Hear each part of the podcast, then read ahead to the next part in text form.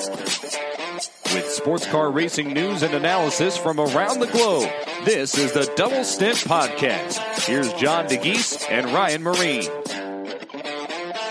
Hello, everyone. Welcome to Double Stint, Sports Car 365's weekly sports car racing podcast in Long Beach, California. I'm Ryan Myrehn, John Dagys alongside for a rare in-person recording of the Double Stint podcast. Just got done with the Pirelli GT4 America race, which was the final sports car event of the weekend here at Long Beach. So we've got a whole lot to cover. It was a busy weekend, not just here at Long Beach, but around the world uh, for sports car racing and for Sports Car 365. Yeah, I think this was our busiest one yet. Um, I think there's a couple other weekends that'll be just as busy, but between here and Long Beach, um, Blancpain GT and Monza, Paul Ricard ELMS and ACO action there. We got Super GT. Um, think best thing is just to check the website for all the results from the other championships, but we'll do our best to recap everything that went on here in Long Beach. Yeah, that'll definitely be the focus here. We will give you some of the results as well from uh, some of the other championships. We've got news to get to later in the show. A brief interview with Spencer Pumpelly, who was racing to get to the airport, but was kind enough to join us for just a little bit of time to talk about his win here on the streets of Long Beach. I think you'll enjoy that conversation. Got a couple listener questions to get to at the tail into the show as well. But we'll start with IMSA, the Bubba Burger Sports Car Grand Prix, I think the official event name. And it was a dramatic one with uh, coming down to the wire, Filipe Albuquerque holding off Ricky Taylor in the final moments. Uh, had some lap traffic that was definitely in the mix as well everyone I, it seemed like was was talking about it afterwards, which is a good thing. It definitely stole the show. It was definitely one of the most entertaining street races I had seen. Um, it, it, kept me on my toes the entire race. It came down to you know uh, just a matter of a, a couple seconds and, and, traffic, like you said, um, between Taylor and Albuquerque. I think the the turning point of the race really came when the number five Mustang sampling Cadillac had a right front puncture. Actually, it was a slow puncture, I believe, that forced them early into the pits. I believe with about 40 41 minutes to go. Um, and they ended up just taking that right front tire only, saved some time in the pits, got, got ahead in the, in the lead effectively following the, the full course, following the round of pit stops, and it sort of put the the uh, Penske Acuras in a position to try to go attack Albuquerque. Um, obviously, Ricky did the best he could. I, I spoke to him post race, and he said that he gave it his all. He was trying, but there just wasn't any good opportunity to make that move for the win. He had the cl- faster car in the end. It was pretty clear, but um, sort of a, a lucky situation for, for for that Action Express crew. And it's interesting interesting how that happens, and it seems like it happens more often on these street courses where what, at least on first blush, looks like a bunch of misfortune actually turned out to be the key moment of the race and played right into their hands. Yeah, and you could just look at it from all these different perspectives on what could have been for all these different cars. You know, we saw the number 31, their sister car, the sister Action Express Whelen Engineering car, um, lead early in the hands of Felipe Nasr, and that looked to be the car to beat until the right front tire came off following its round of pit stops um, I believe there was an issue with the air gun, and when Pipo Derani exited the pit lane, he said he knew something was wrong. And sure enough, by the I think turn three or four, the, the wheel just came off. He had to limp it back to the pits. Luckily, it was under a full course caution at that time. But then what ended up happening was he pitted when the GT cars pitted, and that was an emergency stop. Turns out the Action Express crew put some fuel in. That led to another penalty, um, dropped them basically out of contention. So, one of those things of what if, you know, that was a perfect example. Another one was the Mazdas. Um, we, we saw some pace again from them. The, the 55 car ended up changing its tub overnight um, after an accident by Jonathan Bomarito. He spun early in the race, basically took them out of contention there with some damage. Then the 77 car was leading at, at one point, looked to be in contention, looked like it could have been another Mazda day, you know, for that breakthrough first win. But then a, a slow pit stop and a slow exit by Ollie Jarvis dropped that car um, down to fourth, I believe. Yeah, so it was a fascinating race. A lot of comers and goers. Hard to tell at any given point who was really in the, the catbird seat, but uh, as it all shook out, it was, as you said, the Mustang Sampling Racing uh, Action Express team. Filipe Albuquerque holding off Ricky Taylor at the end. Speaking of the Taylors, before we move out of the DPI class, we probably should talk about one of the more talked about storylines of the weekend, which was the Ironman effort of of uh, Jordan Taylor just to be in a car this weekend, given the fact he had emergency surgery earlier in the week. Yeah, it was an incredible story, and I had first started hearing about it earlier in the week before we got here to Long Beach, and the information that I was hearing that was Jordan Taylor wouldn't be racing; they'd be flying in a, a, a, another driver to to share with Renger van der Zande after um, an emergency appendectomy uh, while he was on vacation, in a family vacation in Hawaii. Um, turns out Jordan arrived Thursday night, um, a, a little bit sore, a little bit aching, obviously, but really fully determined to get behind the wheel and not just to complete the minimum drive time, which is five minutes for this race, but to complete his full stint. And he did that. He, I think he did 42 minutes behind the wheel. Um, had a, a, penalty in the in the, in the, during that time after um, passing under a local yellow. Ultimately, it didn't really make a big difference because once um, co-driver Renger van der Zande got in the car, he ended up having a bit of an accident, um, the car.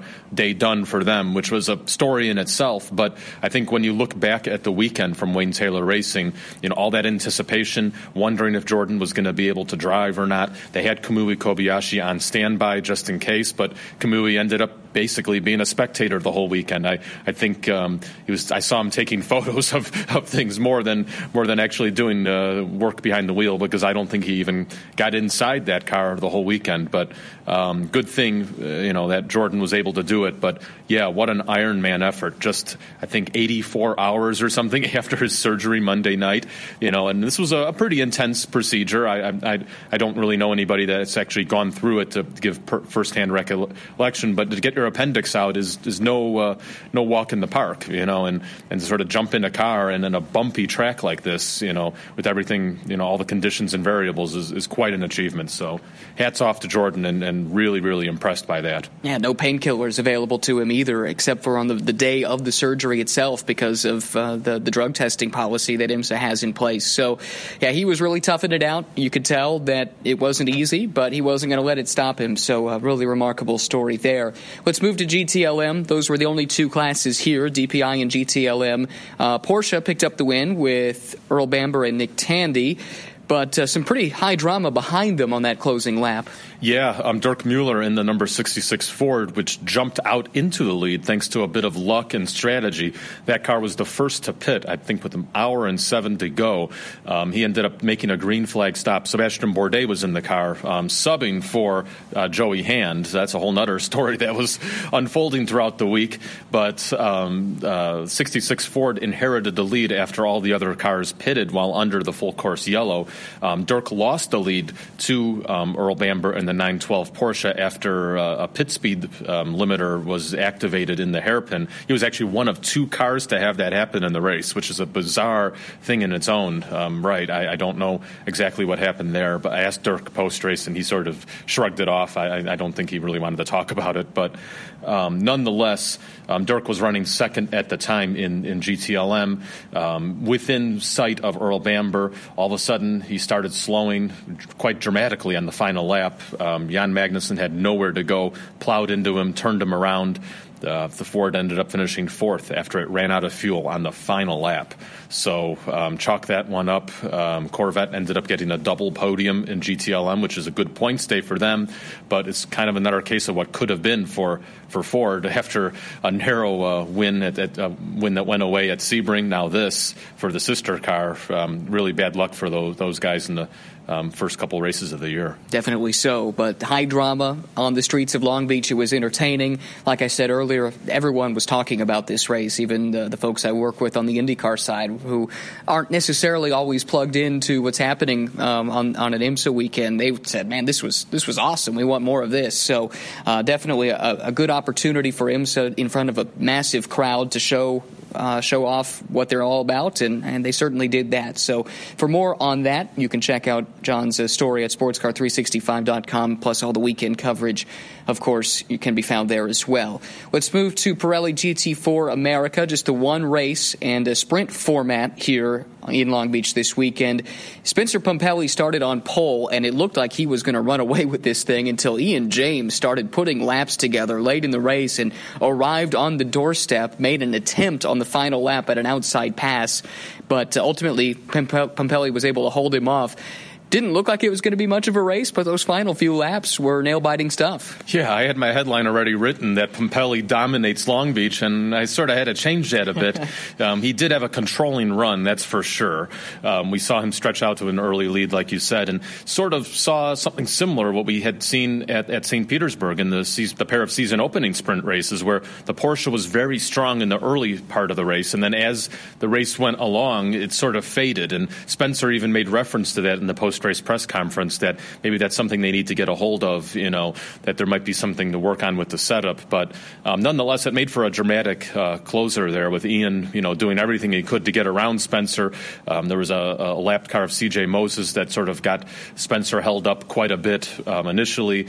Then um, some other cars, I think, came around. But ultimately, it was the, the TRG Porsche getting the, the big win in Long Beach. And believe it or not, I think this was the TRG's first ever win at Long Beach. You know, Spencer said that in the, the press conference, and that's a lot considering, you know, this is one of the home tracks for Kevin Buckler and, and all of his supporters. Yeah, Kevin told me the same thing. I talked to him for the, the TV broadcast, and, and he said that this is one he has been eyeing for a very long time. And he told me this pretty early in the race, so it was by no means a done deal at that point, but uh, he, he, was elated, to say the least, uh, when the checkered flag flew and, and his car was in victory lane. It's always special uh, to, to, to, get a win at Long Beach, whatever the category, whatever the series that you're racing in.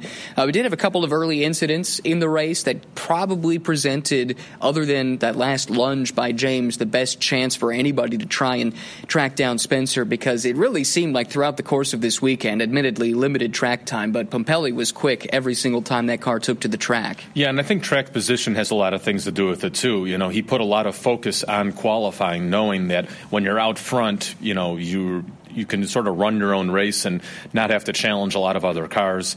Um, I think the Porsche does have uh, some advantages in some areas. It's pretty clear looking at it. You know, in the, in the, first couple races this year, both in sprint and sprint X competition, also in IMSA. Um, you know, there's been a lot of BOP changes to this new new for 2019 Cayman, um, and and maybe the the BOP folks haven't fully got their heads around where this car works and how well it is in some areas. You know, like the tire deg or the going, you know, car going away in the second half of the race. That could be one of its downfalls. But in sheer pure lap, you know, single lap performance, it's almost in a league of its own. So it was it was interesting to see how the race unfolded, and and yeah, the cautions did play into things a little bit. If it stayed green, you know, maybe Ian might have had enough time to catch Spencer at the end had there been a longer green flag um, period. Yeah, you have to wonder about that, but still a really good effort from Ian James, finishing second for Panoz. Uh, Michael Cooper put in a great run with his McLaren to finish on the podium in third after starting seventh. Had a great start. I think he picked picked up all of those spots on the first lap, to hear him tell it at least, which is pretty remarkable. And then how about Ian James' teammate, Matt Keegan, finishing just off of the overall podium in fourth, top of the AM runners? Looking at how Panoz has started this season, uh, going back the last couple of years, they've been slow starters. Otherwise, they would have been real championship contenders with uh, with Ian James specifically. But with the pace they've shown so far, the results they've been able to achieve, I, I look at them as a real contender, both in the AM and Pro categories moving forward. Absolutely. When you look at what Preston Calvert's done too in Sprint X with Matt, um, really strong stuff. So a great start to the season for for that squad. So full results available at sportscar365.com, plus all of our coverage from throughout the weekend. Did want to mention two other events that uh, we had coverage of. Dragon Speed picked up a win in ELMS uh, in the season opener at Paul Ricard. Dinamic Porsche had a bit of a surprise win, to say the least, and in Monza for the start of the Blancpain GT Endurance Cup season. And again, you can find results on those series and all the other racing that took part uh, or took place over the weekend at the website as well. For now, let's take a quick break. We've got news to get to next, including GT4 formats in SRO America, plus more on Hypercar and a big name headed to the Suzuka 10 Hours. All of that coming up next on Double Stint. Hey, this is Colin Braun, and you're listening to Sports Car 365's Double Stint podcast.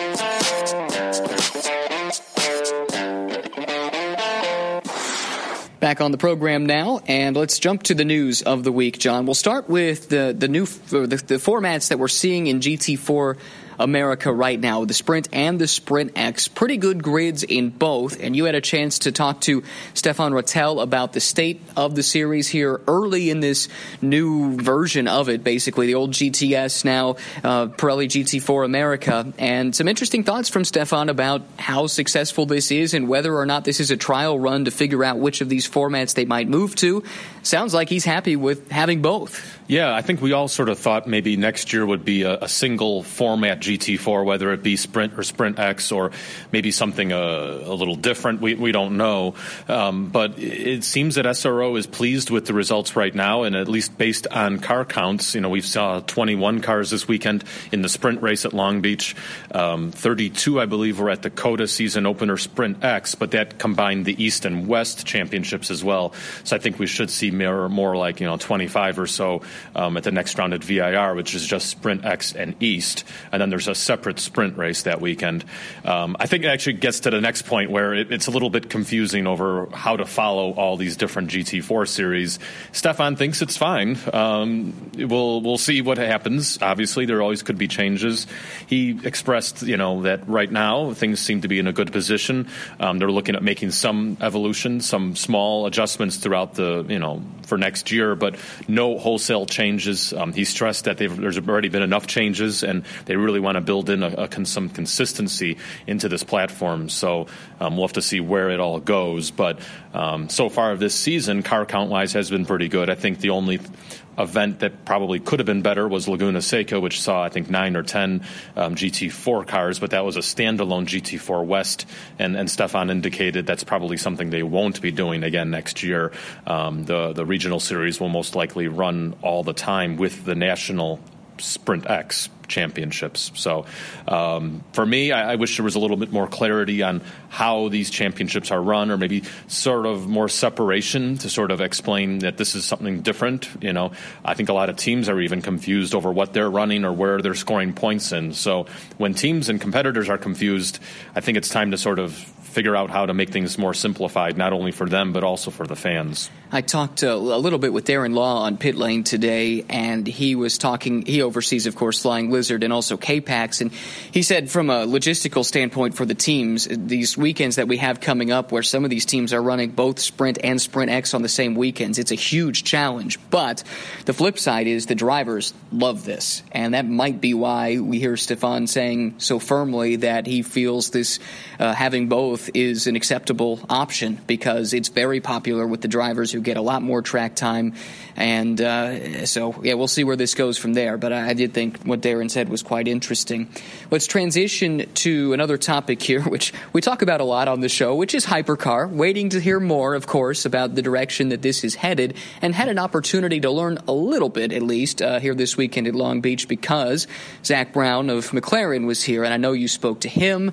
I'm sure you've heard some other things about other manufacturers as well. So, what is the latest um, on the hypercar front as we as we know it at the moment? Well, at least from McLaren's standpoint, um, speaking to Zak, it was quite interesting to see what his thoughts have been on, on the latest developments um, since that was announced in March when um, the ACO expanded the category's eligibility to production-based hypercars, uh, much like you would see on the road. And Zach said that's something that McLaren is extremely interested in. That's something that the direction he, they want to go exclusive. They, they would like the category to go exclusively. So no prototypes, no other types of platforms in the top class. They want it to. He wants it to be strictly production based only. You know, you can see the LaFerraris, the McLaren um, P1, the uh, Aston Martin Valkyrie, etc. You know, competing with in the top class at Le Mans, you know, in, in that type of scenario. So it's an interesting situation from McLaren's standpoint. I guess it doesn't come as a huge surprise considering they don't have an existing prototype.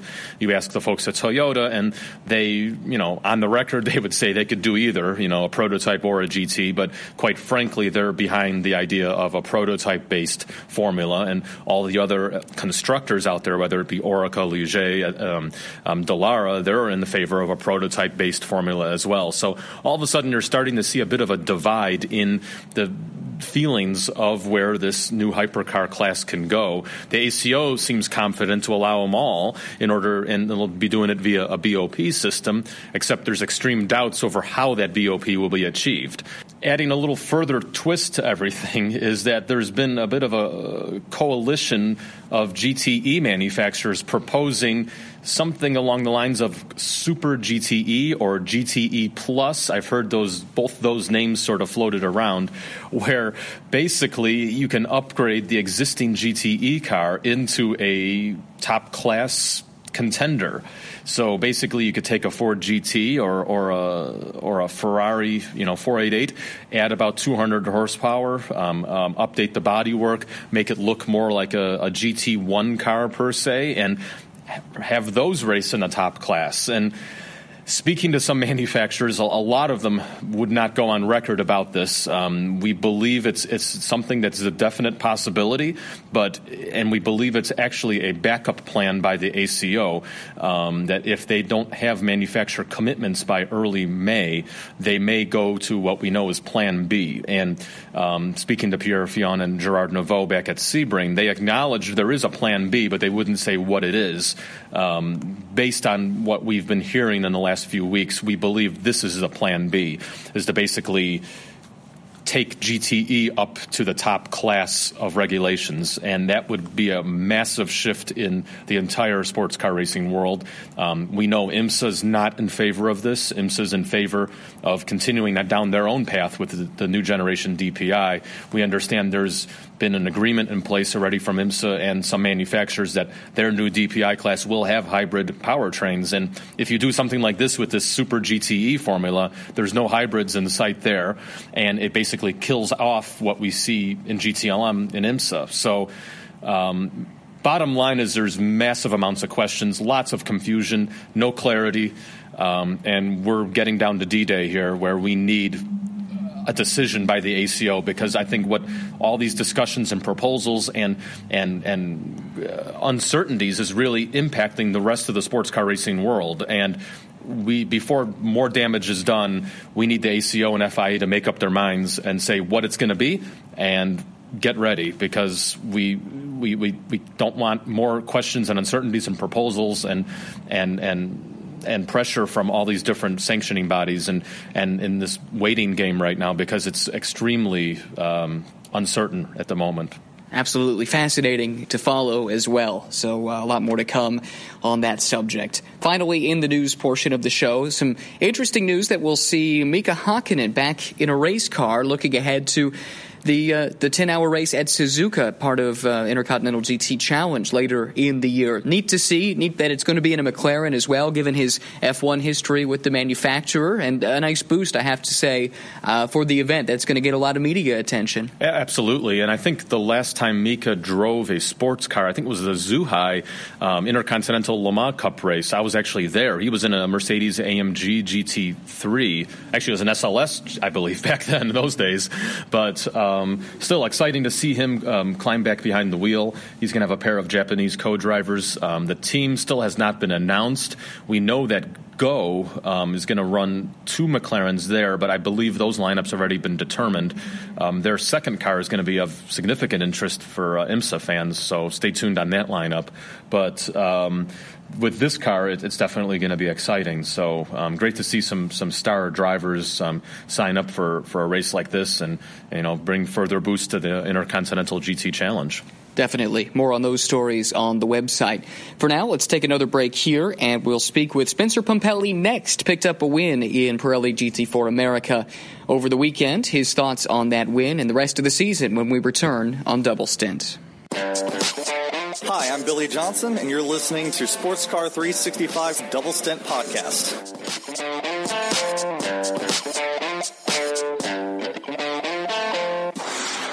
Spencer Pumpelly joining us on the Double Stint podcast. Just wrapped up a win on the streets of Long Beach. Let's start with that. The significance of a win on in, on this event at this venue that has so much history. You know, it's, it's really cool. I I'm going to sound a little dorky here, but when I was uh, in high school, I used to play this game called IndyCar Racing 2, and I played Long Beach over and over again. That was my track. It's a little different on the layout now, but a lot of the corners are the same. And uh, when I finally got the chance to race here, I think it was the American Le Mans or something um, about 10 years ago it was a, a, dream come true, but we had a bunch of second places, never got the win here. So, uh, you know, today waking up, I knew that if we did everything right, we could pull it off. I knew it wouldn't be easy, but I knew we could do it. And sure enough, uh, it was closer than I hoped, but we did it. Yeah, take us through those final laps, seeing Ian get closer and closer in your mirror. That car is strong over long runs, whereas we're strong on initial greens, and we saw that at St. Pete. But um, so with the yellows, I thought, okay, this is going to be pretty good. This is playing in our favor. Um, and sure enough, on the restart, opened up a pretty good gap. I felt like even with his advantage at the end, uh, we were going to be able to hold it. But then we caught the uh, the Audi, which was lap traffic, and unfortunately, I caught him just going into that fountain. So there was nothing I could really do to get by him, nothing he could do to get out of the way. And it was one of those sections where it used a long time where you have to go single file. So Ian was able to get to my bumper, and fortunately, I was able to clear him with Ian still behind me. But uh, from that point on, it was just I was trying to shake him and I couldn't. And he took a couple peaks going into turn eight, in the last lap there, and uh, forced me to kind of run defensive, not really knowing how much power that V8 had in it at that point in the race. And uh, sure enough, I knew if I could get through nine clean, there was nothing he could do to get by me, so I just drove it home. But man, that was exciting, and uh, it feels good to get this win for TRG because they've been coming here a while. I know Kevin loves this place, grew up here and we finally did it. And we talked about that as well on the TV broadcast, how this was a, a, really special venue for Kevin, and therefore delivering a win for him here was of extra significance. Yeah, for sure. I think he tells stories about how he was a, uh, a teenager here, kind of hanging on the fence, trying to sneak in the gates, and watching the Formula One cars, which just must have been incredible back here. Uh, you know, whenever Kevin was a teenager, I don't know what, what year that was, but um, I think the cars had round wheels at that point. Um, but yeah, they. Uh, I know he loves this place. Uh, it's support to him. I love this place, and it's just really cool to go home and celebrate a win. Last thing is we got the IndyCar two seaters going by us. Uh, looking ahead to the rest of the season, how well positioned do you think you are to go for the championship? Because I know that was the stated goal at the beginning of the year. Yeah, I think we're obviously one of the top cars. We've been in contention in every race so far. We haven't won until today, but uh, we're in the hunt. So you know how the championships go. It's just a matter of checking the boxes. You know, we're not going to win every weekend, but we don't want to have any disasters. So you know, it might take three wins, four seconds, and eight thirds to win the championship. So we just every weekend got to check one of those boxes off, and hopefully we'll be there at the end. Congrats on the win. Thanks for the time, and good luck getting to the airport. Yeah, thanks, Ryan. It's race number two on the day. Hey, I'm Patrick Long, and you're listening to Sports Car 365's Double Stint Podcast.